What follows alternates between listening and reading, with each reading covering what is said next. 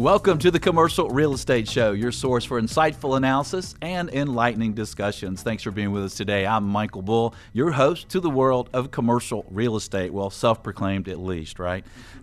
well, we have a treat for you today Emerging Trends in Real Estate 2015. This is a heck of a report, and we're going to tell you why it's important, and we're going to give you some uh, top strategies and tips from this report to get an idea of what might happen in 2015. Please welcome my guests, Byron Carlock and Mitch Rochelle with PwC. They're both partners with PwC. Gentlemen, thanks for joining us. Thank you, Michael. Thanks for having us. Well, we appreciate it. And uh, first of all, give us an idea on this report. How many years has this thing been going on? How many people do you interview? What type of information are you using to generate this information? So 36 years. So we're closing in on 40, 36 years. Uh, this year, record number of participants. So we got online surveys from 1,400 market participants in North America, and we did face-to-face interviews, and we're still here to talk about it because it's exhausting uh, with 400. So it's really a record turnout for us, and who they are. It's really every walk of life in commercial real estate, from people in the service business to developers to contractors to investors, foreign and domestic. And you're also using a lot of uh, information, a lot of numbers, right, on the economy and real estate uh, that you put together. Uh, and who all's involved in this, putting this together? No, uh, PwC is very involved. Yeah, so we've been doing it for about 15 years in partnership with the Urban Land Institute, and the the scale of the vast membership of ULI has really gotten us the insights that we wouldn't be able to get if we just sort of did it all on our own. So it's been a really terrific partnership, and a shout out to Andy Warren, who's not here today, who's our chief researcher in PwC. Excellent researcher. And then this will debut in New York next week at the uh, Urban Land Institute Fall Conference. Nice, that's perfect. Well, first of all, if you could start us out, what are expectations from these participants about the, the market, about profitability, and how does what is the trend there? Is everybody more positive now? So in 2010, we decided to do something reckless and ask market participants about the prospects for profitability in the industry. But this is back in 2009 for Emerging Trends 2010. Not a pretty picture, as you could see on the screen. It was pretty behind- rough, A little rough, right? Yeah, so a little rough. 17 and change percent were positive, and the vast majority, 60 percent plus, were very, very pessimistic. Last year, uh, I thought we were entering bubble territory because we had almost 70 percent of the market participants being favorable. This year, it's about 75 percent, right? So, um, what that tells me is the enthusiasm for market participants continues to grow. But what's really interesting is we ask the uh, the participants about the prospects for profitability, and we don't define what that is. So it's in the eye of the responder. So earlier I mentioned sort of the array of the different folks who are in real estate who respond to the survey. So this is statistically valid that every walk of life in the commercial real estate world and even the residential real estate world who participates in it is very optimistic about the prospects for 2015 and beyond. And that's good. And hope they're not too optimistic, not too much overbuilding yet, right? Yeah, and I think we'll cover the in one of your segments to follow the the bubble risk, and if we're there yet. Yeah. And let's talk about you've got 10 top trends here for 2015. And the first one's very interesting. The 18 hour city comes of age. What do you mean there? So uh, I'll, I'm going to tee it up, and I'm going to turn it to Byron to take it to the next level. But the Emerging Trends publication actually coined the phrase 24 hour city about 20 years ago. And if you look at coming out of a recession where all of the investment dollars were flowing, they were flowing to those relatively stable 24 hour cities. But what we've realized is Americans don't necessarily want to live or can't afford to live or companies can't afford to do business in some of those gateway cities because they're somewhat cost prohibitive and that's given rise to the 18 hour city so we're hoping to coin the phrase the 18 hour city That's great. And what are some of these 18 hour cities? Well, if you think about the great cities in North America that mm. Allow someone to live, work, walk within their neighborhood, working environment, New York, San Francisco would be the most obvious examples. All the coastal cities, frankly, the sexy six of, of New York, D.C., Miami, L.A., San Francisco. Those are the 24 hour cities, right? Right, right. And then you see other cities trying to mimic the um, trends of urbanization to create more vibrant living cores uh, that allow for the services to follow. And you're seeing the organic growth of urban neighborhoods that are providing that 18 hour day experience. And to to the comment you made earlier about data, so we we we see this happening, and what what's fun about emerging trends is we get all this insight from interviewees and um, survey respondents, but then we have to try to validate it with data. So one of the things we looked at is the three-year population growth of the 70 plus cities that are in the survey, and some of them pop out as being really ahead of the curve from a population growth perspective. Um, Houston, Austin, San Francisco, which is a 24-hour city, uh, DFW, Denver, Charlotte, Raleigh, Durham. And let's not forget Washington, D.C. So, Washington, D.C., a 24 hour city but it's one of those ones that still has high population growth uh, in the urban core. And the mega trend of urbanization is something that we need to focus on globally. And I know Byron and I were on your show uh, talking about a publication we did about seven months ago, um, Real Estate 2020, which focused on those mega trends. This is sort of bearing out on a more micro basis with these cities. But those are the ones to focus on, and that's where investors want to um, allocate capital. Okay, so these 18 hour cities are attracting more capital. I guess they're attracting more jobs and, and just more growth overall. Absolutely. Okay. And what about the changing age game, uh, number two? What so, what's interesting is the Bureau of Labor Statistics defines the workforce mm-hmm. as 16 year olds to 64 year olds. So, what we, what's really interesting is you have 64 year olds and plus exiting the workforce, and you have 16 year olds entering the workforce. The problem is there's a lot more exiting than entering. So, what's happening is we have a sort of fight for jobs, fight for talent, um, and the millennials and baby boomers are sort of the two most important cohorts. Last year in emerging trends, we focused tremendously on the millennials.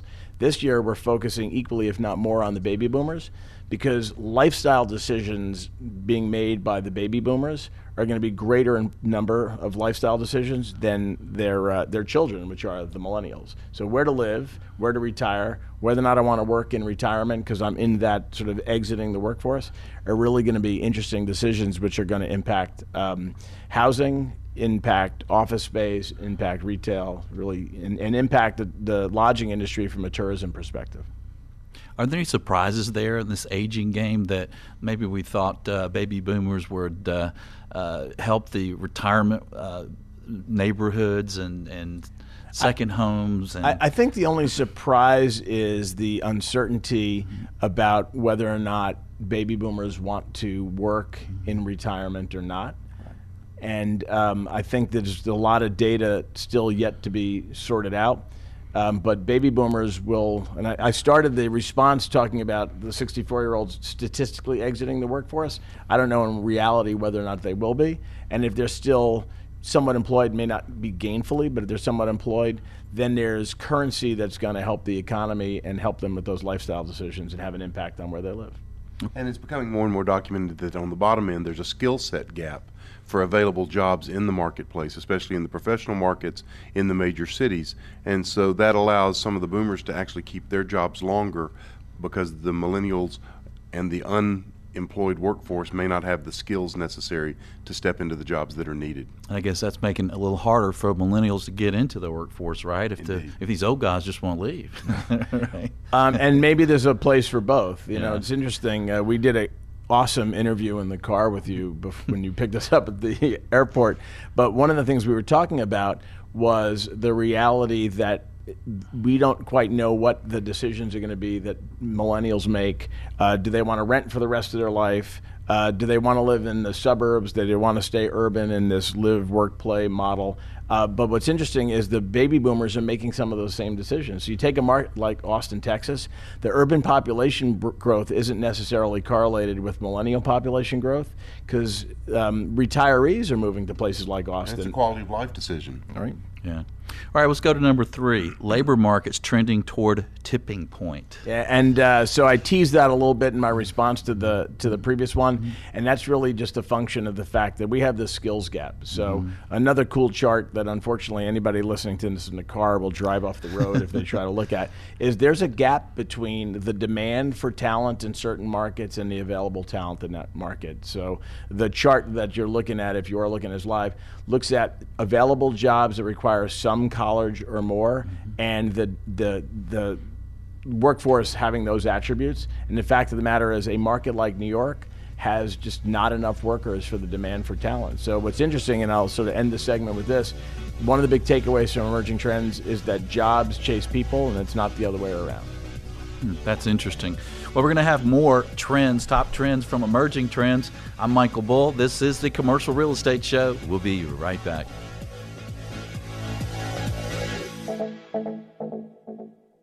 The Commercial Real Estate Show is brought to you in part by your friends at Bull Realty.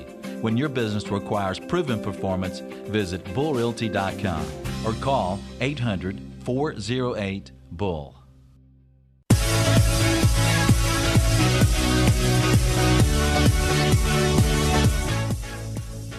Welcome back. I'm Michael Bull, and this is the Commercial Real Estate Show. Well, today our topic is Emerging Trends 2015. We have Byron Carlock and Mitch Rochelle. They're both partners with PwC discussing the Emerging Trends report for 2015. And uh, number four is love hate relationship with technology. I mean, technology is a big part of commercial real estate moving forward, isn't it?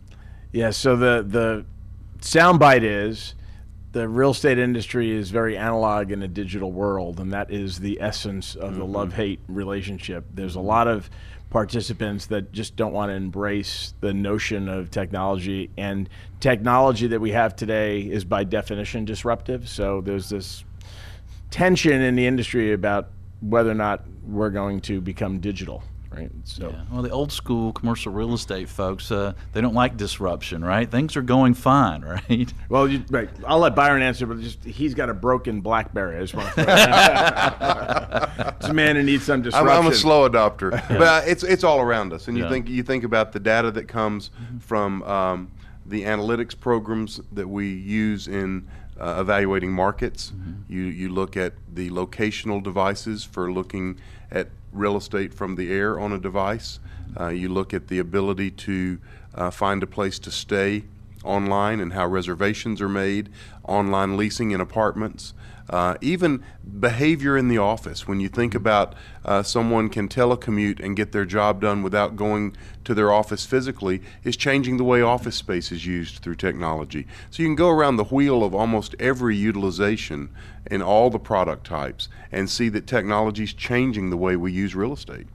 And the thing about the disruptive nature of technological advancement is the speed. And one of the mega trends that we focus on a lot is the speed of innovation. So I'll just throw this out there. It took 75 years for the telephone to have 50 million users. If you sort of get to the modern era, it took four years for the World Wide Web to have 50 million users, and it took um, Facebook about three and a half years to get to the same level. But by comparison, it took Candy Crush three days to have 50 million downloads. Again, well, that's a very superior. Uh, but the fact of the matter is, the rate of adoption of something that's accepted is lightning fast. So I think you can't underestimate the impact of things like the internet's use of um, finding space. Mm-hmm. So I'll give you an example. There are companies in the lodging industry that find lodging for people that are basically using their own home. And I'm going out of my way not to use brand names, but there are mm-hmm. two companies that are innovating technology to do that in the office space. Mm-hmm. So that may just completely change the the way we find space for users 2,000 square feet and less. Yeah, right? and then you also have crowdfunding, right? So maybe the raise, the way that people raise capital or invest capital in real estate deals could change as well, right?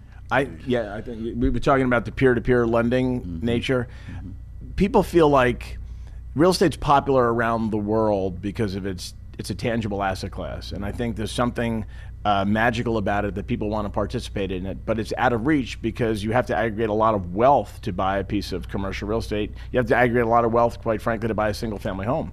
But what if in thousand dollar increments you could somehow participate in a specific piece of real estate that you could underwrite individually, like crowdfund or or peer to peer lend. And the capital could be aggregated from any source in the world right. that wants to subscribe to that document and put up that capital. Yeah. Right. Uh, so a Malaysian investor that has a fancy for real estate could own a one thousand dollar increment of a loan on the biggest asset in the world. That's pretty powerful stuff.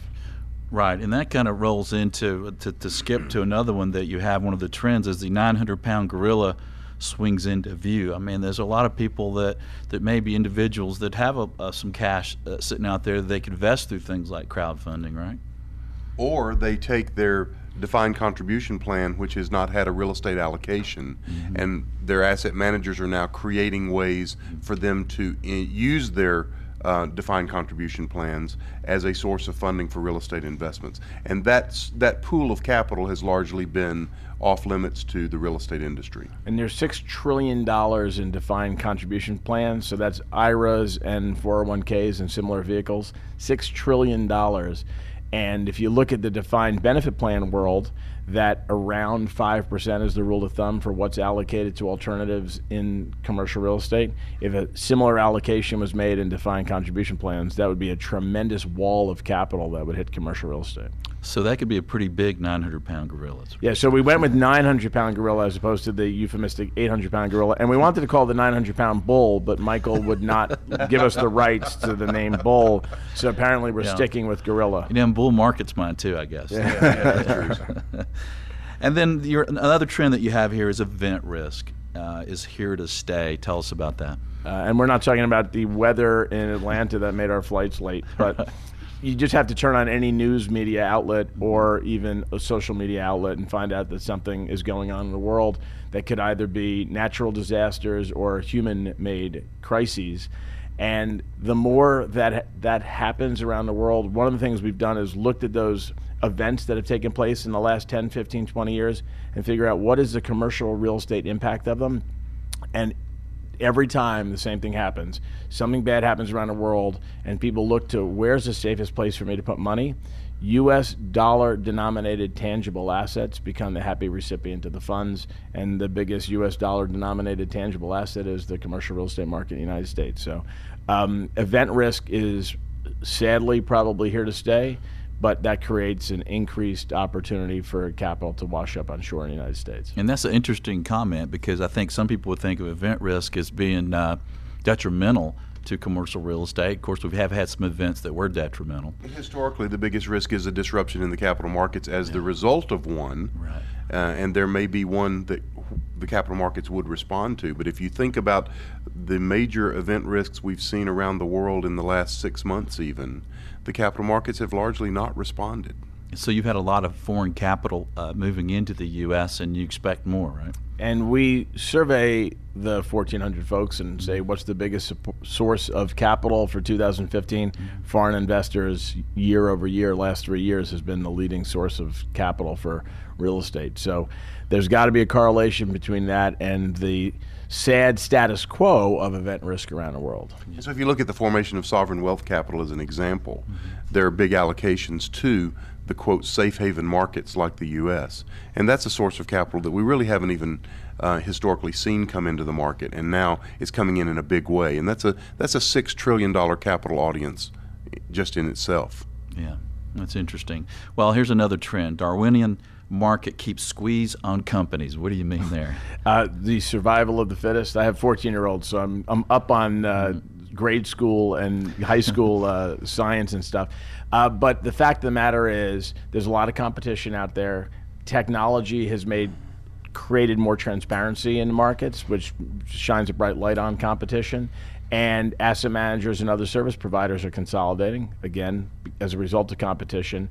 And it's create this squeeze which prop, you know in order to be, continue to be profitable you need to be efficient. And that's uh, what we're hearing a trend going forward more consolidation more focus on profitability. And it's a logical spot in the recovery right now mm-hmm. to see m&a and consolidation uh, take place as people move away from individual asset transactions move away from individual asset transactions to consolidation. Yeah. All right. Well, that that's good, and uh, we like our bumper music. We start playing it early, right? Make sure that we know that the segment's over. Well, stay with us. We're going to have more on emerging trends 2015. I'm Michael Bull. This is the Commercial Real Estate Show. We'll be right back.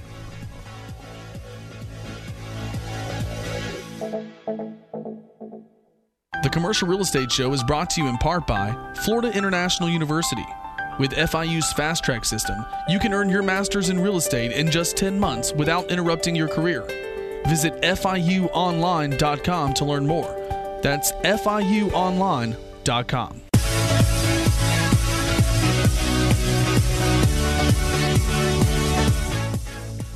Welcome back. I'm Michael Bull, and this is the Commercial Real Estate Show. Today we're talking about Emerging Trends 2015. We have Byron Carlock and Mitch Rochelle, both with partners with PwC here in Studio One in Atlanta. Thanks for being here in Atlanta. You know, Thrilled. Yeah, you're- Thrilled. You're, not on Skype. You're, you're actually here. Thank you. And we're going through the top ten But we're not wearing pants. no, and yes, we are. Yes, we are. Yes, we are. And if you're listening on the radio, as a matter of fact, we are. And, and if you're listening on the radio, you can check the website and you can see we have some great charts these guys have provided with this information that kind of helps put it all together. So check it out. Or if you're watching it on YouTube, you're seeing it. Well, let's go to number eight uh, as one of the trends for Emerging Trends 2015. Time for the U.S. to get serious about infrastructure. So if you think about the uh, postponed spending on vital infrastructure in cities and states, it's time to watch how we are spending. The American Society of Civil Engineers says that there's 3.6 trillion of spending on the drawing boards between now and 2020 for surface transportation, roads and bridges, essentially upgrades to the uh, air infrastructure, water and wastewater upgrades. Each of these generally is good for real estate because it spurs development. If you think about an extension of a uh, rapid transit line, at each stop you basically create a new community that's mixed use housing, retail that supports that stop. Similarly, when you expand an airport, you typically see expansion of the industrial base around that airport. Lodging. Lodging, exactly. And so we think that infrastructure spending will be very good for development, and frank, frankly, it's vital for the growth of our country. And you think it is going to pick up. Indeed. So I'll give you a little bit of megatrend background behind that. Mm-hmm. So between now and 2025, around the world, there's going to be a 1 billion human being increase in the world population. The vast majority of that is going to be in urban centers. So if you just take uh, the big urban centers around the world, uh, New York City, Beijing, Shanghai, and London, in the next 10 years, those four cities will spend $8 trillion on infrastructure just to support the growing, A, to fix dilapidated ancient infrastructure, and to uh, modernize to support the growing population. And those cities that choose to spend the money on infrastructure in those states, they're the ones that are going to attract the jobs, right? They're going to attract the investment. They're going to attract, attract the growth. And so that, that'd be the place to consider investing in real estate. Indeed. Yeah, and the one other thing I'll throw out there on the topic of infrastructure. So a lot of what Byron talked about is what I would call traditional infrastructure: roads, bridges, sewers, and the like. So when people close their eyes and they think about infrastructure, that's what they think about. But education and healthcare are two vital elements of infrastructure in growing urban communities. So if you take New York City, where I'm from, and there's neighborhoods in Brooklyn that historically had been industrial, that had been turned into residential markets, the first thing they needed beyond housing and just retail so people could go to the supermarket was healthcare and education. Because if people are going to raise families there, those families have to go, those kids have to go to school. And that's not even captured in the numbers that Byron talked about because Byron rat, rattled off the elements of what I'd call traditional infrastructure. But if you think about it broadly, post World War II uh, infrastructure spending was largely on our interstate system and ring roads around our major cities that promoted suburban growth. Think about now infrastructure being built to increase the densification as we move in. Mm-hmm. And so it's, it's really a logical follow through to the urbanization discussion we were having earlier. Right, right. Good point. Well, number nine is housing steps off the roller coaster, and thank goodness, right? It's been a rocky ride. yes, it really has, and that's really impacted uh, the economy and commercial real estate, right? Yeah, the one thing I'd say is the linkage between commercial real estate and single family residential real estate is a lot stronger than people think.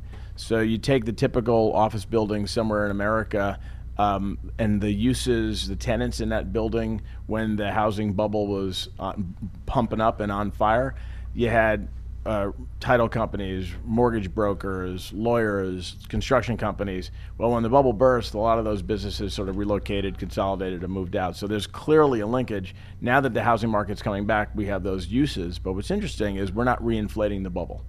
Um, there's a lot more discipline in the housing market than probably there's ever been. And we're at something that we're calling equilibrium. Now, what's interesting is there's this big millennial cohort, and we talked about the millennials and the baby boomers before, who are either, as Byron said earlier, living in a parent's house and not in the um, household formation data, or they're opting to rent for a while before they buy. And that's, I think, more good discipline that's preventing us from just reinflating that bubble. And home builders aren't getting them ahead of themselves and building product that they don't have demand for. And financing's still reasonably tight for a home buyer. Mm-hmm. Yeah, there's still down payment required where, you know, pre 2007, you didn't necessarily need down payment. Matter of fact, you could buy a house with 115% financing and walk away with cash, which is still a, bit, a little bit of a mystery to me. So if you just look at sort of the the, the household formation data relative to the housing start data, if you look at um, disposable income levels and median house price levels, the affordability kind of got stretched when the supply and demand imbalance wasn't there and housing prices were going sky high just because there just wasn't the product and people did want to buy because there was pent up demand.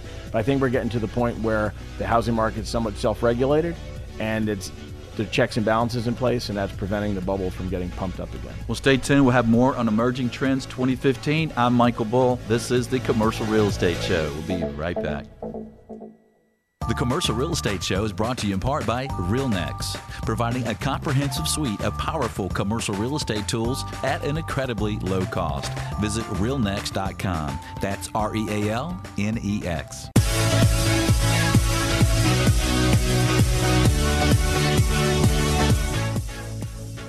Welcome back. I'm Michael Bull, and this is the Commercial Real Estate Show. Today we're talking about emerging trends in 2015. The large ULI PWC report. This is a fantastic report about what we expect to see in 2015, and we're going to talk about some tips related to what's going to happen. My guests are Byron Carlock and Mitch Rochelle. They're partners with PWC. And guys, number 10, I like this one. People are always concerned about this one, keeping an eye on the bubble, emerging concerns.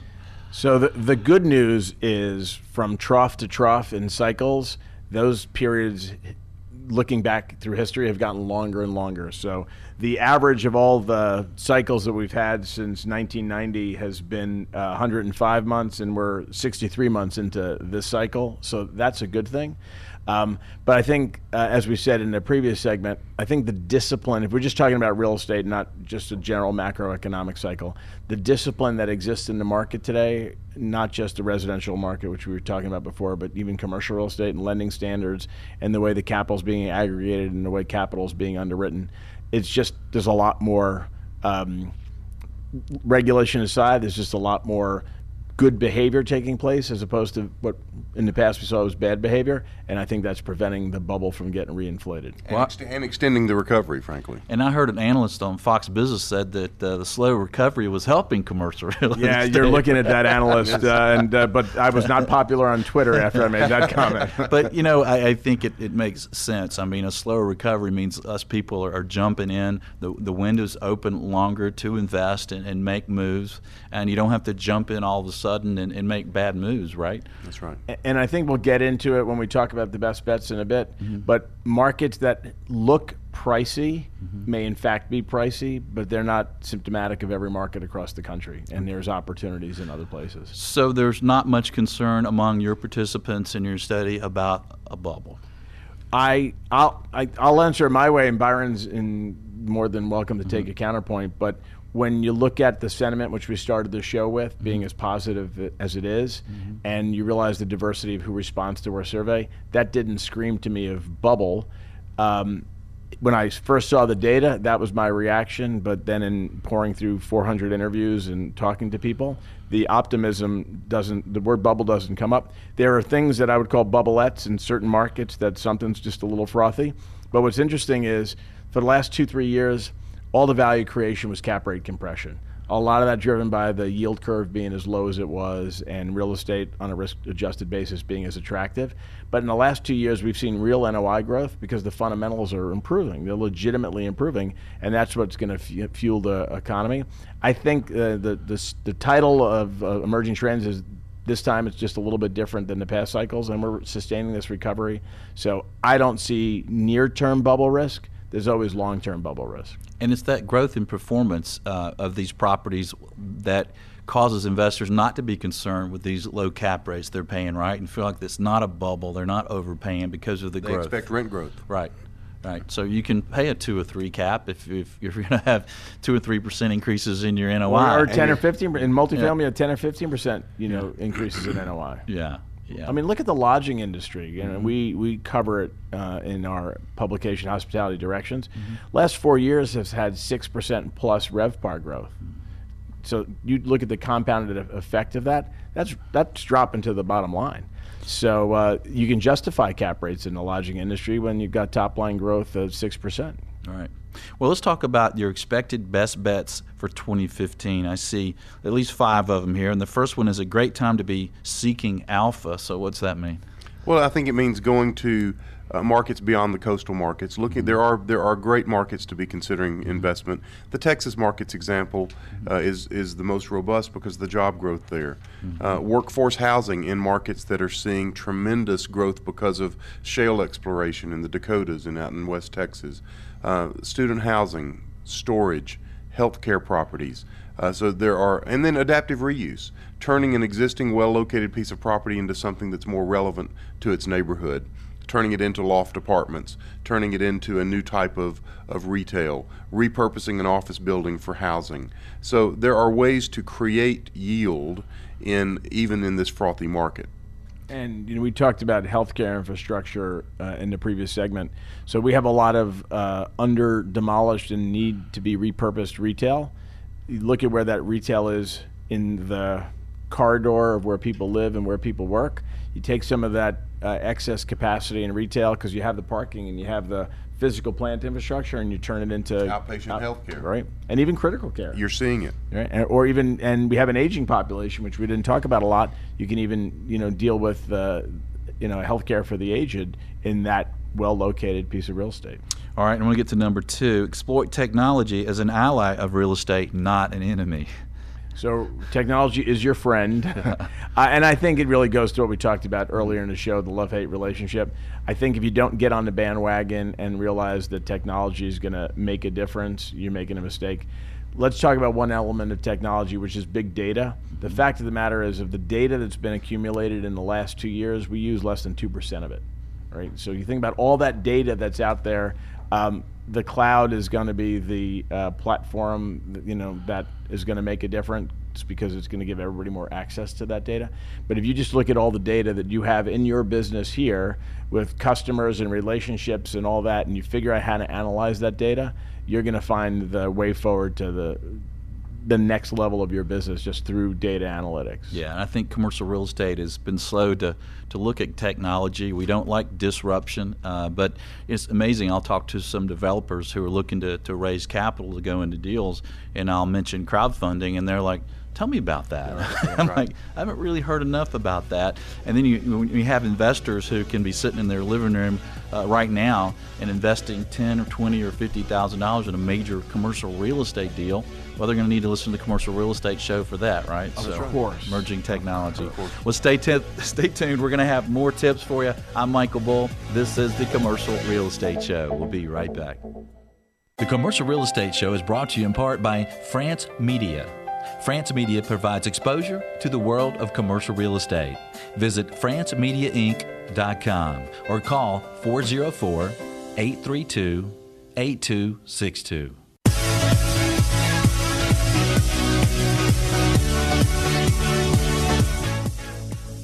Welcome back. I'm Michael Bull, and this is the Commercial Real Estate Show. We're talking about emerging trends 2015 with Byron Carlock and Mitch Roschelle, both with PwC, and was three more best bets quickly here to get in, in before the show ends. Number three is refinance now, right?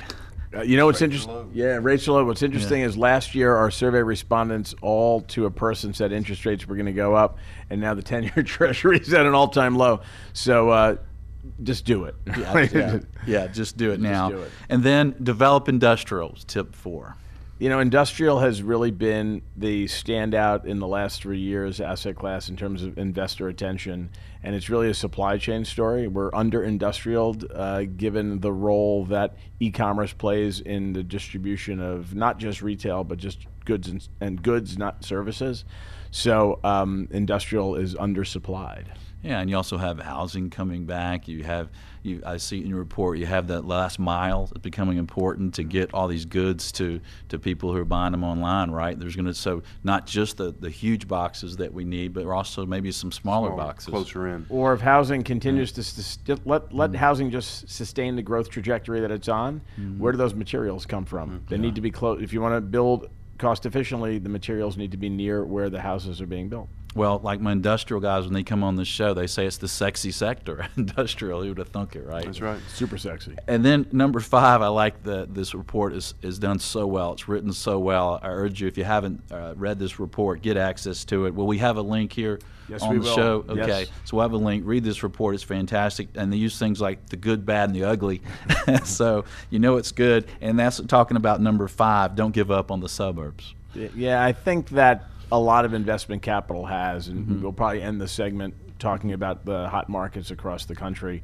Um, the suburbs have been left for dead by a lot of investors, and we're seeing this urbanization trend. We've talked about it a bunch during the show. Well, you, you just can't pack all of those people into the urban core. It's just going to sprawl out, and that's going to go where the suburbs. So the concept that was created post World War II, when urban centers just became too expensive to live and not the right place to raise the family, I think that's going to happen again. So people are going to go from the suburbs back to the city, and then maybe back to the suburbs again. But there might not be the sprawl, so I think you do want to be careful, right? And it might not be outside the ring of death. It may be closer in suburbs, if you will. And I, I think the, the hot markets that are suburbs are going to be urbanized suburbs. So we've been talking about for a couple of years in emerging trends the urbanization of the suburbs. Mm-hmm. So if you take a market that historically has been looked at as being suburban, like a White Plains, New York, for example, Mm-hmm. okay, you look at White Plains today, and I didn't grow up too far away. It is very urban. Community center, live, work, walk. right, right. and, and you can you can do it all, right? You, you don't need a car. I mean, walkability is something that we've used as a metric in the past. It's a quick end of the show. What are the top markets for 2015? So what's interesting is uh, my ancestral homeland in New York has fallen out of the top ten. But when I go through the top ten, you'll see that there's a trend: Houston, Austin, San Francisco, Denver, Dallas, Fort Worth, Los Angeles, Charlotte, Seattle, Boston, Raleigh, Durham, and Atlanta. Atlanta. I said it again. Atlanta. Made it, huh? Made it. You made it, Michael. It made it. So those are the top markets to invest in. Uh, millennial growth's driving it. Urban population growth is driving it. Jobs are driving it, and affordability. So one of the reasons why New York's fallen out of the top ten is a a little concerned about frothiness, maybe that bubbleette that we talked about earlier, but also uh, housing affordability is a factor in people's minds Yeah. and sustaining affordability. So, um, interestingly enough, if you look at labor, we broke it down into energy labor and technology labor because the employment growth in those two subsectors is really where the jobs are. So, again, a common theme across those top 10 markets a lot of energy related jobs, especially in Texas, but technology jobs in some of those other markets. Gentlemen, thanks for joining us today in Studio One. We appreciate you being here. Thanks Thank you, Michael. Thanks for And having you, us. And you weathered the flight and, and the weather, did. right? We did it all. And, and we are wearing pants, by the way. That's good. And thank you for joining us out there on YouTube and Radio Land. Be sure to join next week. We'll talk about the multi-family market. The apartment market's really been hot. Is it overheated? We'll find out more next week. And until next week, be sure that you always lead, learn, and laugh. And join us for the Commercial Real Estate Show. The Commercial Real Estate Show is brought to you by Bull Realty Commercial Brokerage, a great place to do business. Visit bullrealty.com. RealNex, a comprehensive suite of powerful commercial real estate tools at an incredibly low price. Visit realnex.com. That's R E A L N E X. Sozo Web Hosting and Cloud Solutions. Secure, reliable, and worry free. Visit sozo.com. That's S O Z O.com. FIU, Florida International University. Earn your master's in real estate online in as little as 10 months. Visit FIUonline.com. And by France Media, providing exposure to the world of commercial real estate. Visit FranceMediaInc.com. For more information on these great companies or for additional podcasts, videos, or blogs, visit CREShow.com.